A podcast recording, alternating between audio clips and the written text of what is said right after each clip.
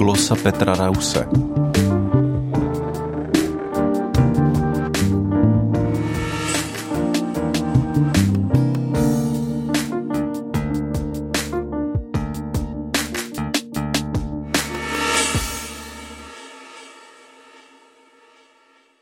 Irán zasáhl svými raketami území pákistánského státu.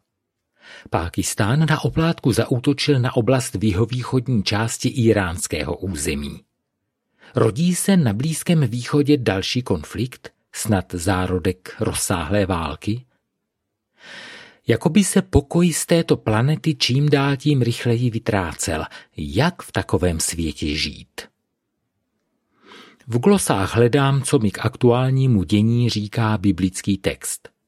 Když narážím na situace přesahující moje chápání, na problémy mimo můj dosah, na bezvýchodnost hrozící katastrofou, možná tou poslední katastrofou, vybavují se mi nejprve slova apoštola Petra.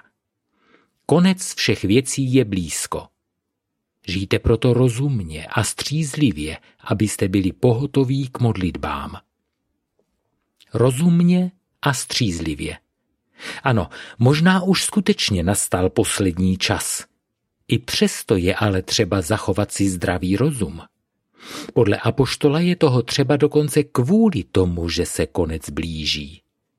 Strach a pocit ohrožení nás zbaví soudnosti až příliš snadno.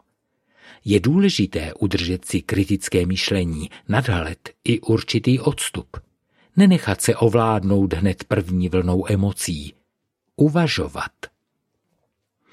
Máme k dispozici ještě i další informace o iránsko-pákistánském konfliktu? Ano, máme. Mluví o tom, že obě mocnosti útočily na prakticky stejný cíl, byť na území svého souseda, na balúčské povstalce – Současně ale prakticky ve stejném čase pořádali společné vojenské cvičení. A po útocích hlasitě prezentovali své dobré vzájemné vztahy.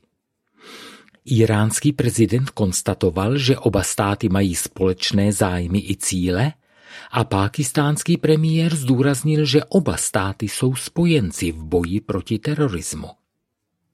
Dá se tomu věřit? Ano, dá. Oba státy mají s Balúčistánem dlouhodobé problémy a oba státy si jsou vědomi síly svého souseda. To je nutí k opatrnosti. Takže nic hrozného? Můžeme zůstat v klidu?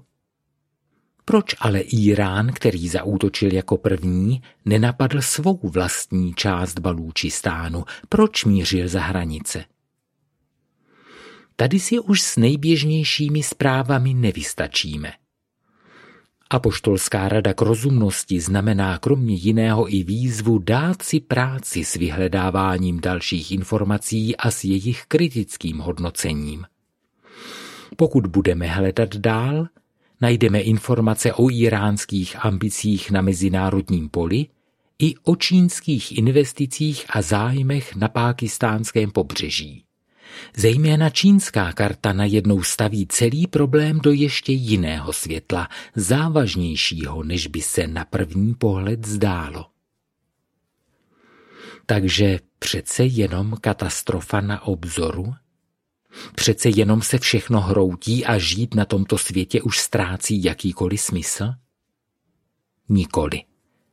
Cože to psal apoštol? Konec všech věcí je blízko. Žijte proto rozumně a střízlivě, abyste byli pohotoví k modlitbám. Ano, jednou všechno skončí a ta chvíle se blíží po celou tu dobu, co jsme na světě. Právě proto si ale potřebujeme zachovat zdravý rozum a střízlivost. V čem střízlivost? V rozumném posouzení toho, co mohu změnit a na co nemám a nemohu mít žádný vliv a ve vědomém rozhodnutí, čeho se budu bát a co nechám na někom jiném, v důvěře, že se postará. Důvodem rozumného a střízlivého života je apoštolovi připravenost k modlitbám. To se mi zdá podstatné. Jistě, člověk nevěřící v Boha může být skeptický, Nejednou jsem už ale zažil, jak se i člověk sám sebe považující za nevěřícího bezbožníka ve chvíli skutečné tísně modlil. Popravdě řečeno, rostoucí vliv Číny ani rostoucí ambice Iránu toužícího stát se hegemonem muslimského světa asi nikdo z nás nevyřeší. A pokud něco nemohu ovlivnit, je zbytečné, ba zhoubné se tím trápit. Můžeme se ale modlit a svěřovat to někomu, kdo může ovlivnit víc než já. Za sebe bych řekl Bohu. K tomu je ale dobře připojit ještě to druhé.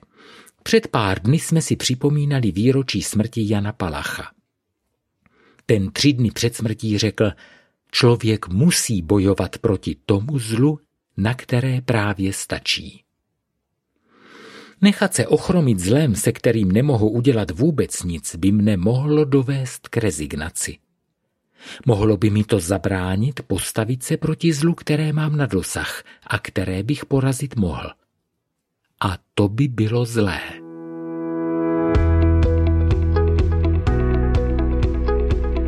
Podcast vznikl na Rádiu 7, které žije z darů posluchačů. Pokud nás budete chtít podpořit, budeme rádi.